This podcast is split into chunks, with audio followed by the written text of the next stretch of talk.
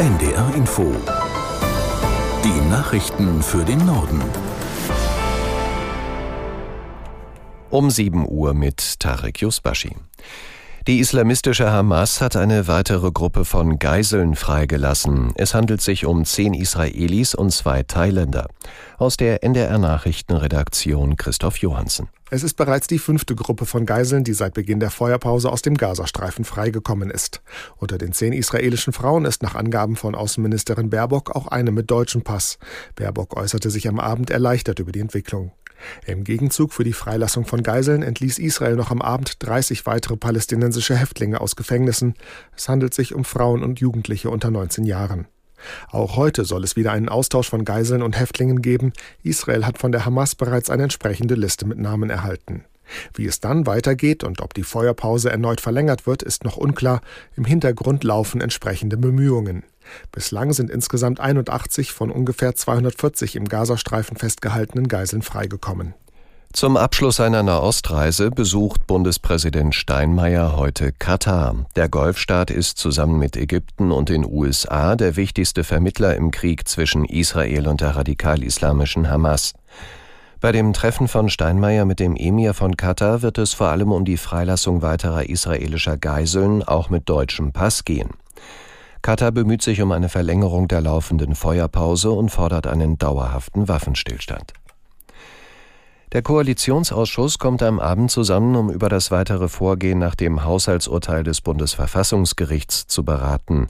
Offen ist aber, inwieweit sich die Spitzenvertreter von SPD, Grünen und FDP schon mit konkreten Kürzungen oder Umschichtungen im Haushalt befassen.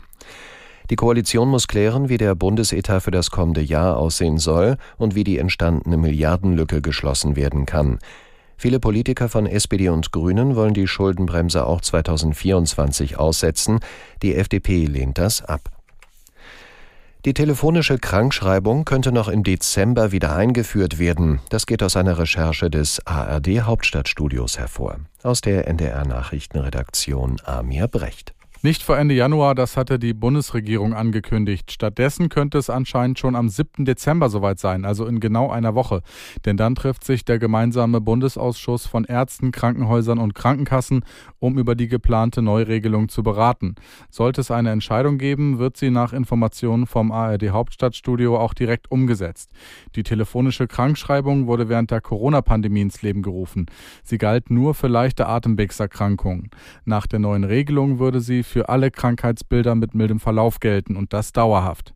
Zuletzt hatte der Hausärzteverband angesichts der aktuellen Erkältungswelle gefordert, die telefonische Krankschreibung schnellstmöglich wieder einzuführen. Schnee und Eis sorgen heute früh in Teilen Norddeutschlands für Verkehrsprobleme. Die Polizei ruft dazu auf, wegen möglicher Glätte besonders vorsichtig zu fahren. Betroffen sind zum Beispiel die Autobahnen 1, 2 und 7 und viele Straßen in Südniedersachsen. Für den Harz empfehlen die Behörden nach dem starken Schneefall Winterreifen und Schneeketten. Lkw sollten das Gebiet meiden. Die A7 ist im Süden von Schleswig-Holstein auf zwei Abschnitten nach Unfällen gesperrt. Im Kreis Diepholz in Niedersachsen wurden zwei Menschen verletzt, nachdem eine Autofahrerin wegen Glätte von der Straße abgekommen und gegen einen Baum gefahren war. Wegen der Wetterlage kommt es auch zu Verspätungen und Ausfällen im Bahn- und Busverkehr.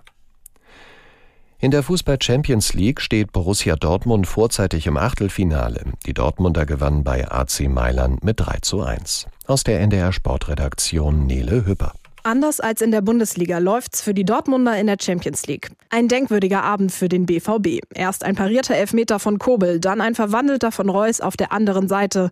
Die Italiener kommen noch auf 1 zu 1 ran, aber in Halbzeit 2 macht der BVB den Sack zu und nimmt neben den drei Punkten auch das Ticket für das Achtelfinale der Champions League mit nach Hause.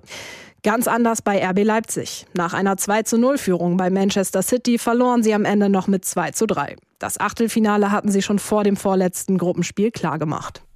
Das waren die Nachrichten.